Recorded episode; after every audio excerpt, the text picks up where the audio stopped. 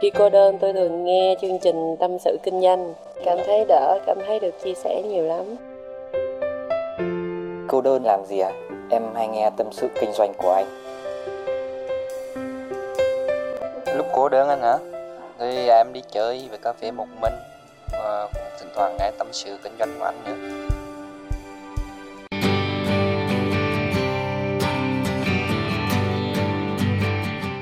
Mến chào các bạn, à, các bạn nghe được chương trình này á, thì nó đã là thứ hai rồi, nó đã là tuần mới rồi. Nhưng mà bản thân tôi thì tôi thu cái chương trình tâm sự kinh doanh ngày hôm nay thì không phải là thứ hai, nó là một ngày thứ à, tư ở trong tuần và ngày hôm nay tôi đang ở nhà của mình, đang ngồi ở giữa một cái à, sân vườn, à, xung quanh có mấy con chó. Nói chung là cái khung cảnh hữu tình lắm các bạn. Tôi nói như thế để mà các bạn thấy trong cái chương trình này nếu mà nó có phát ra những cái tiếng động lạ thì các bạn um, thông cảm và bỏ qua cho tôi ha. Thực ra ngày hôm nay trong cái lịch của tôi không có thu tâm sự kinh doanh nhưng mà đúng là mỗi ngày chúng ta ra đường chúng ta tiếp xúc và nó có những cái niềm vui. Và lúc nãy thôi cách đây khoảng ờ, hai ba tiếng gì đó thôi tôi có một cái niềm vui nhỏ. Nó liên quan tới cái chương trình này luôn thành ra tôi mới uh, quyết định tôi mới quyết định là về về thu liền luôn.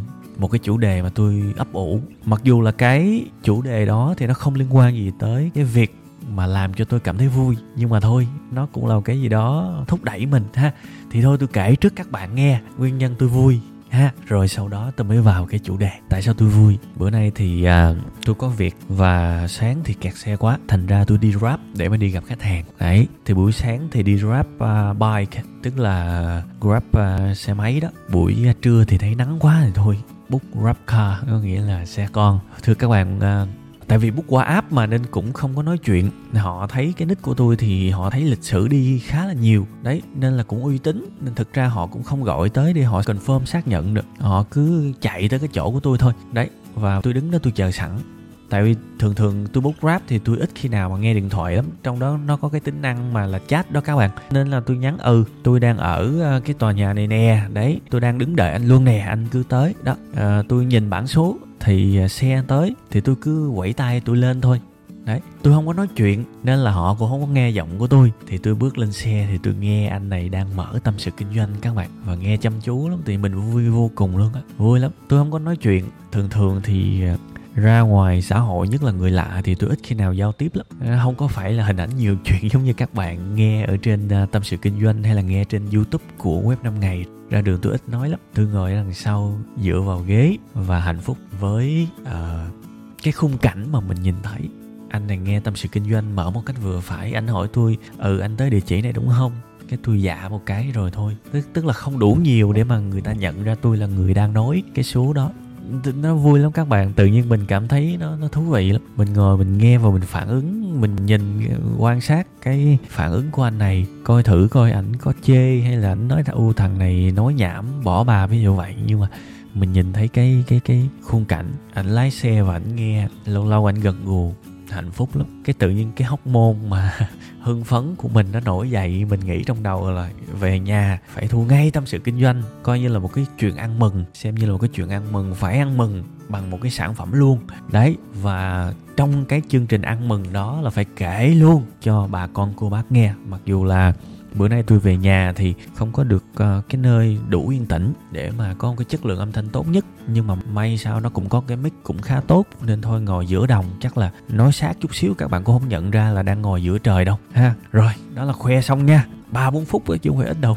Rồi quay trở lại với chủ đề chính của chúng ta ngày hôm nay. Một trong những cái chủ đề mà tôi tâm đắc lắm. Tôi uh, tôi tạm gọi là là phải làm tới tập số 2, phải làm tới tập số 3, số 4, làm tới chừng nào cảm thấy chán rồi thôi. Đó là chủ đề gì các bạn? Đó là chủ đề sự hạn chế của trường đời. Thì thôi kể là chút xíu, sự hạn chế của trường đời tập tiếp theo này. Cho bạn nào chưa xem tập trước, có nghĩa là từ xưa tới giờ chúng ta lúc nào cũng đánh giá trường đời hơn trường học hết, đúng không? Và rất nhiều người thành công cũng đã nói câu này. Họ nói rằng 10 năm hoặc là 5 năm ra đời, nó ăn đứt 10 năm 12 năm, thậm chí là 16 năm nếu tính thêm đại học của trường học. Và tôi rất đồng tình với cái nhận định đó. Thực sự thì đúng là như vậy. Trường đời dạy mình nhiều thứ lắm bởi vì nó là làm thật ăn thật thất bại thật đau thật nó thật hết.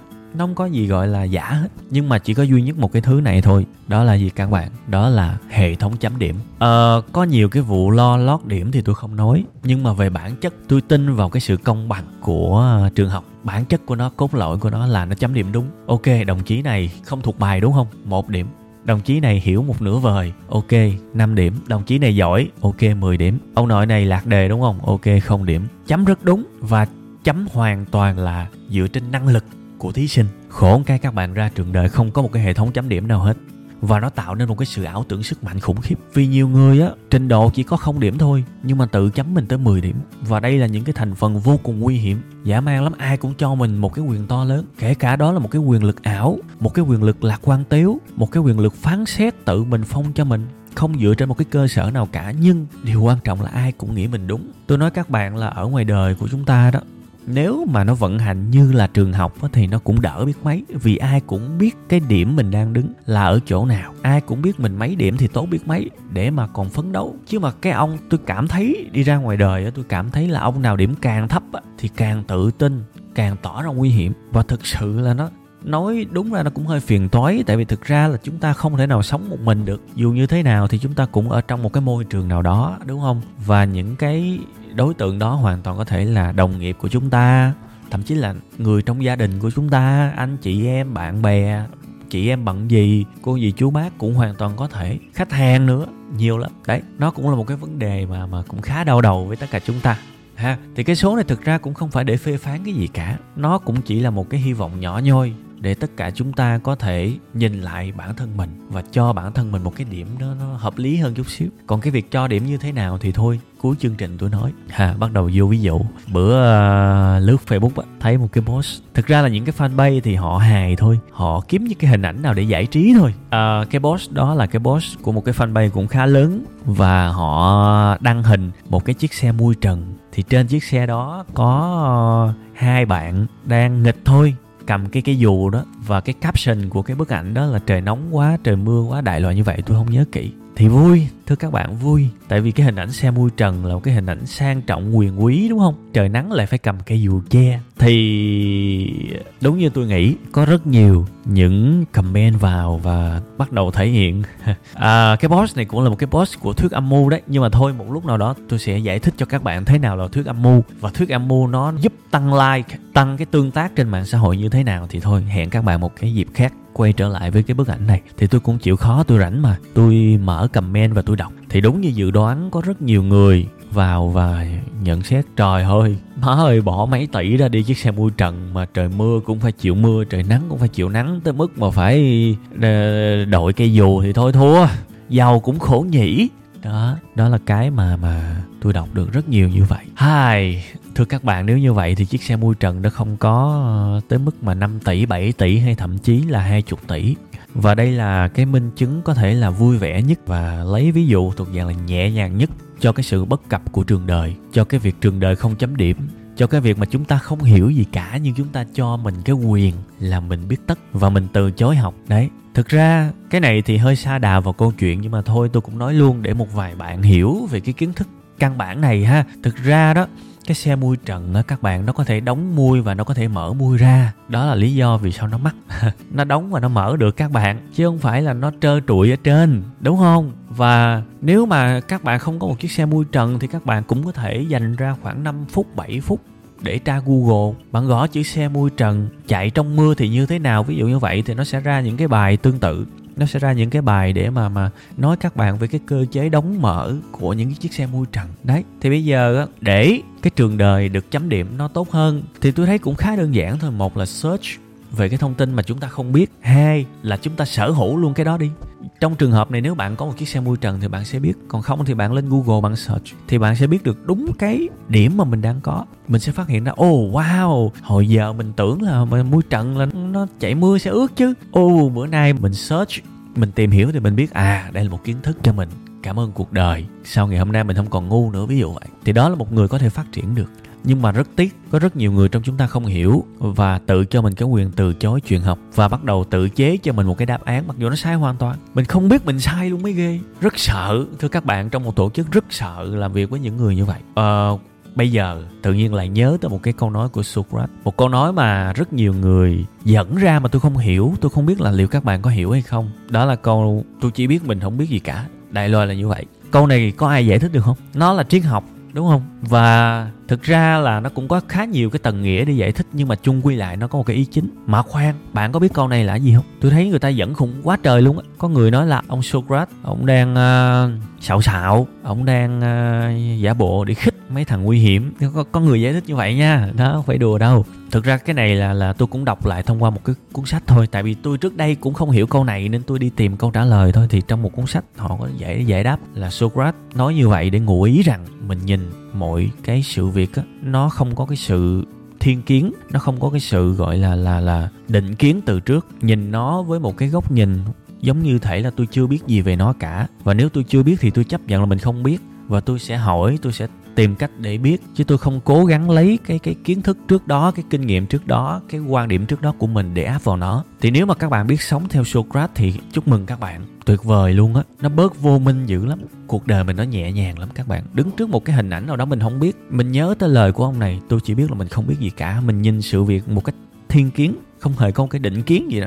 Mình sẽ nhìn đúng bản chất của nó luôn và mình sẽ biết rõ là mình có biết nó hay không giống như là quay trở lại cái, cái chiếc xe mui trần. Thì nếu các bạn nhìn theo được cái quan điểm của cái ông triết gia này thì bạn sẽ cảm thấy ồ mình không biết cái này thiệt. Và mình sẽ đặt câu hỏi ủa có đúng là vậy không ta? Và bạn sẽ phát hiện ra những cái sự sai logic căn bản mà não của một người bình thường có thể phát hiện ra. Bạn sẽ đặt tiếp được một câu hỏi ủa một chiếc xe đắt tiền như thế này mà chẳng lẽ uh, trời mưa để bị ướt à? Ví dụ vậy. À, bạn sẽ có những cái hướng suy luận logic não bạn bắt đầu làm việc bạn không cần thiên tài để làm được cái bước này, nhưng bạn có được một cái sự lý trí hay đó. Và trí não của một cái người thành công ít ra cũng phải đạt cái level như vậy. Còn một cái người mà tự chấm điểm mình cao quá, trong khi kiến thức của mình rất chán, thì người này sẽ phạm phải hai cái lỗi vô cùng tệ. Thứ nhất là dừng học.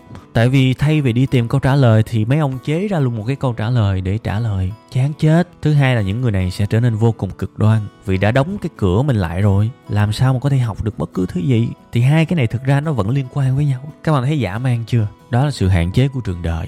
Khổ lắm. Đó là lý do mà tôi thích cái chủ đề này lắm. Và đây là tập số 2 nhưng mà tôi nói các bạn tôi sẽ tiếp tục làm tập số 3 Tôi sẽ tiếp tục làm tập số 4, tập số 5 Chừng nào có thể Vì nó quá phổ biến trong cuộc đời đúng không các bạn? Và tôi lặp lại một lần nữa tôi không phê phán ai hết. Tôi chỉ chỉ ra ừ đây là một cái mà tôi nhìn thấy nó có vẻ không phù hợp lắm. Và nếu ai lỡ như vậy thì ok rút kinh nghiệm. Tôi cũng vậy thôi các bạn ạ ngày xưa tôi nguy hiểm lắm. Vì thực ra mình cũng có cái này cái kia để mà chứng minh với đời nhưng mà từ từ mình phát hiện thôi, mình biết không hết nổi đâu. Thiệt luôn lúc nào mình cũng phải gồng lên một cái người biết tốt. Quá mệt. Thì thôi, thua. Không được đâu. Mình phải chấp nhận có những thứ mình ngu. Mình phải chấp nhận có những thứ mình không biết. Và trong những trường hợp đó phải đi tìm câu trả lời. Chứ không bao giờ tôi dám chế ra một câu trả lời nào, thưa các bạn. Đó là cách tốt nhất để nâng điểm trường đời của mình lên. Không chịu nổi luôn thực sự, bây giờ mình qua một cái ví dụ khác ha. Ví dụ này thực ra cũng quen thuộc thôi. Cũng lại lấy những cái chủ đề phổ biến ha.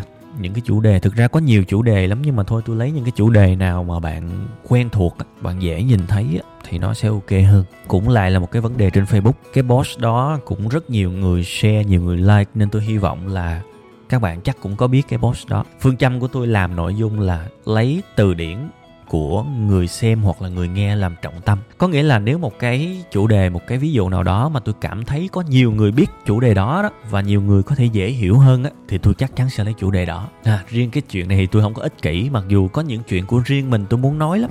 Ai cũng muốn nói chuyện của riêng mình hết nhưng mà thôi tôi phải ém lại tôi lấy một cái ví dụ để nhiều người biết. Thì cái boss nó cũng khá lâu cũng có một cái fanpage lớn các bạn thấy tôi rảnh không? Thừa nhận là tôi rảnh lần hai á. Tự chấm điểm mình luôn mà. Đấy, cái post đó là hình ảnh của một cô gái, hình như là ở hà nội, chở một con chó cưng. Thì hình như là cô này ngày nào cũng chở nó đi dạo hay sao á thì cái ngày hôm nay xui hay sao mà cái con chó ở trên xe nó nhảy xuống dưới và bị một chiếc ô tô cán chết? Thì vì quá thương con chó này, cổ mới ngồi, cổ khóc ngon lành luôn. Thì có một số bạn đi ngang chụp lại hình ảnh này. Và những cái hội yêu động vật các thứ thì share cái hình ảnh này rất nhiều, rất cảm động. Bản thân tôi cũng cảm động, vì nhà tôi cũng nuôi chó nhiều nên tôi biết. Nhiều khi mình thương nó thiệt, và nó thương mình thiệt các bạn. Đấy tôi cũng thấy có một vài người bạn của tôi share thì thông qua một cái post của một người bạn tôi share, thì cái người bạn của người bạn tôi, đấy, tức là bạn của bạn, friends of fan, friends, đấy, vào mới comment. Khóc gì mà khóc, cha mẹ nó chết, chưa chắc nó khóc được như vậy. Đó, mình nghe mình cũng bức xúc, nhưng mà thôi, chả quen nhau thì phản biện làm gì? Cũng là một cái tình huống mà trường đời không có chấm điểm, thưa các bạn. Tại sao tôi lại nói chuyện đó? Một là người này cho mình cái quyền để mà chấm điểm người khác rồi. Có ai nghĩ mình ngu mà cho mình cái quyền chấm điểm người khác không? Không và đặc biệt là bà này comment ở nhà người khác nữa. Ví dụ nhà bạn thì bạn muốn nói gì bạn nói. Bạn qua nhà người khác là bắt đầu bạn cho mình nhiều cái quyền lực rồi, đúng không? Các bạn thấy là tôi nói huyên thuyên đủ thứ nhưng mà không bao giờ tôi vào một cái chỗ nào, cái nhà nào của người khác để mà tôi dạy một người nào đó, không. Tất cả mọi thứ tôi nói trên cái nhà của mình thôi. Và đương nhiên nhà của bạn thì bạn có quyền nói, đúng không? Trong tình huống này thì cái bà đó nói trên nhà của một người khác và bắt đầu phán xét. Thì tôi đọc tôi cũng suy nghĩ, ủa, một cô bé khóc vì cái con chó cưng của mình chết thì liên quan gì tới việc mà sau này cha mẹ cô bé qua đời mà cô bé không khóc? Không có một cái cơ sở nào cả. Tất cả chỉ là một cái ý kiến nói cho sướng mồm, không dựa trên một cái quy tắc, không dựa trên một cái cơ sở, một cái hệ quy chiếu, một cái nhân sinh quan nào cả nhưng mà tôi hỏi các bạn, cái người thốt ra cái câu cay nghiệt đó, họ có tin điều họ nói là đúng không? Chắc chắn họ tin chứ. Họ phải tin thì họ mới nói như vậy. Bây giờ tôi dắt các bạn đi vào một cái vòng logic nha. Lấy, tạm lấy logic học ra. Mọi cái ngành khoa học đều có một cái sai nhất định. Nhưng thôi, dù sao mình nói chuyện mà có cơ sở nó vẫn tốt hơn. Bây giờ tôi hỏi các bạn một cái câu đơn giản là ứng dụng Socrates nha. Đứng trước một sự việc, tôi chỉ biết thứ mình không biết thôi. Tôi chỉ biết chắc chắn một điều là tôi chả biết gì cả. Thì ok, đứng trước một cái việc không thiên kiến, không định kiến không phán xét gì hết. Đứng trước hình ảnh này, chúng ta chỉ cần đặt một câu hỏi đơn giản thôi. Một cô bé mà yêu động vật như vậy, đây là con vật thôi nha, rung động trước con vật như vậy, thì nếu mà một cái người thân nào đó của cô bé có bất trắc, thì cái tỷ lệ, cái xác suất mà cô ấy gọi là là mũi lòng, nó cao hơn, hay là xác suất cô ấy bất hiếu cao hơn? Rõ ràng là cao hơn ở cái mà cô ấy hiếu thảo mũi lòng rồi nha. Đây là nói phần trăm thôi. Còn cái chuyện mà có thiệt hay không thì thôi, từ từ tính. Nhưng mà nói phải có cơ sở. Các bạn nhìn cái tấm hình, các bạn thấy cô ấy khóc nức nở luôn. Là các bạn biết là cái cô bé này, cổ thương con chó này tới mức nào. Thưa các bạn, một cái tình cảm, một cái nỗi đau, một cái mất mát thật sự. Và người ta đang buồn như thế mà có những người vào nói những câu cay nghiệt. Và sẽ như thế nào nếu mà cái cô bé này vô tình đọc phải được cái này? Tức là nỗi buồn nhân lên hai lần, thưa các bạn. Ác lắm có những kẻ giết người mà không dùng dao các bạn, dùng miệng, dùng bàn phím, ác lắm. Và bây giờ tôi chấm cái bà này đi. Thôi, tôi không chấm đâu, tôi để các bạn chấm luôn á. Mắc công. Bây giờ xét trên logic học, các bạn chấm người này mấy điểm? Coi như là ốc dịch lộn về chỗ rồi. Xét trên xác suất thống kê, các bạn chấm người này mấy điểm? Chắc cũng không điểm cao đâu. Xét trên đạo đức học cũng xe bét luôn. Tôi mới nói ba môn thôi đó, mà coi như là có khả năng thi lại rồi, đóng tiền thi lại rồi dài vài tính chỉ rồi ha. Thì tại sao họ lại chấm họ cao như vậy? Các bạn thấy khổ không? Trong khi chúng ta không cần phải là ngôi sao để có thể có một cái nhận định nó đúng hơn và sống nó thanh thản và gọi một cách vui vẻ là bớt gây nghiệp hơn, thưa các bạn. Ác lắm, nhiều người ác lắm, cho mình nhiều quyền và ác lắm. Và nếu mà có tư cách thì không nói. Đằng này tư cách không có, kiến thức cũng không có và gieo rắc mọi thứ, thưa các bạn. Và đôi khi chúng ta cũng vô tình là những người như thế vì họ biết không nói. Cái này đôi khi tôi nghĩ là họ không biết luôn và nhiều khi họ nghĩ họ là có ý tốt họ chỉ đơn giản nói lên cái quan điểm của họ thôi, nhưng vô tình đó là con dao đâm người khác đấy khổ lắm. Thành ra sau cái bài này đương nhiên cũng phải có một cái thông điệp lấy Socrates ra để mà nói để mà dặn dò. Và tôi dặn chính mình luôn. Người ta cứ bảo tôi dạy đời người này người nọ nhưng mà thiệt các bạn á tôi có bao giờ mà cầm cái link uh, của cái bài viết hay là của uh, audio hay là của video của tôi và đi tới từng nhà inbox chị ơi xem đi anh ơi xem đi em ơi xem đi không?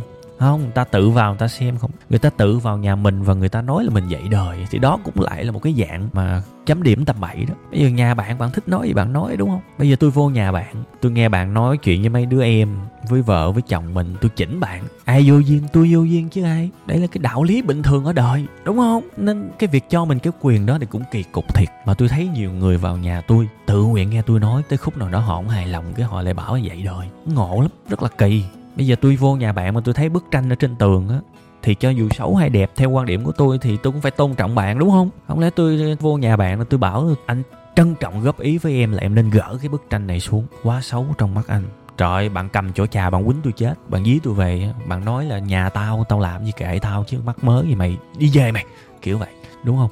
Thì trong cái tình huống đó tôi là một cái kẻ vô minh, tôi cho mình cái quyền được vào nhà bạn và nói này nói nọ, tôi cho mình 10 điểm trong khi đó là cái nhà của bạn, tôi chả có một cái quyền lực nào cả, tôi chỉ có không điểm thôi. Bạn thấy không, trường đời mà chấm lố lên điểm nó nguy hiểm lắm. Nha, nên thôi, tất cả tụi mình hãy như Socrates đi ha. Tôi chỉ biết là tôi chả biết gì cả, đứng trước một cái sự việc mới, bất ngờ, lạ lẫm. Khoan, hãy khoan nha. Khoan, đặt mình như Socrates đi. Đặt vài câu hỏi. Cái cách thực hành đặt câu hỏi thì tôi cũng đã nói trong hai ví dụ rồi, ha. Và tôi cũng đã có nói trong cái phần số 3 của cái bài cách chữa bệnh ngu. Ha tôi cũng có nói. Và tôi hy vọng tất cả chúng ta đều sống với một cái tâm thế đó, thế giới hòa bình lắm các bạn. Bớt cái sự ganh ghét lắm. Đừng bảo là cái sự ganh ghét không gây tổn thương trong chúng ta. Kể cả cái người gây ra, kể cả cái người chịu đựng đều bị hết, bực bội lắm. Bây giờ một cái người nào đó mà phát ra một cái tín hiệu tiêu cực, đối phương reply lại thôi, là hai đứa là coi như cả một buổi đó là vứt đi, không làm được gì đâu. Mang cái cục tức. Không ai mà làm thánh thần mà không biết giận đâu. Ha, nên mình đi gây nghiệp cũng mệt thì thôi cái bài này tạm ngưng như thế này ha. Cái bài này thì nhấn sâu mạnh vào một chút xíu của cái yếu tố tạo nghiệp. Thì thôi, qua tới tập số 3 của à, cái chủ đề sự hạn chế của trường đời thì tôi sẽ tập trung các bạn vào một cái vấn đề khác. Yên tâm nha, tôi có rất nhiều cái ý tưởng về chủ đề này. Sẽ hẹn các bạn rất nhiều. Và còn lâu lâu lâu nữa với cái chủ đề này. Cảm ơn các bạn rất nhiều nha. Xin chào và hẹn gặp lại vào tuần sau nha.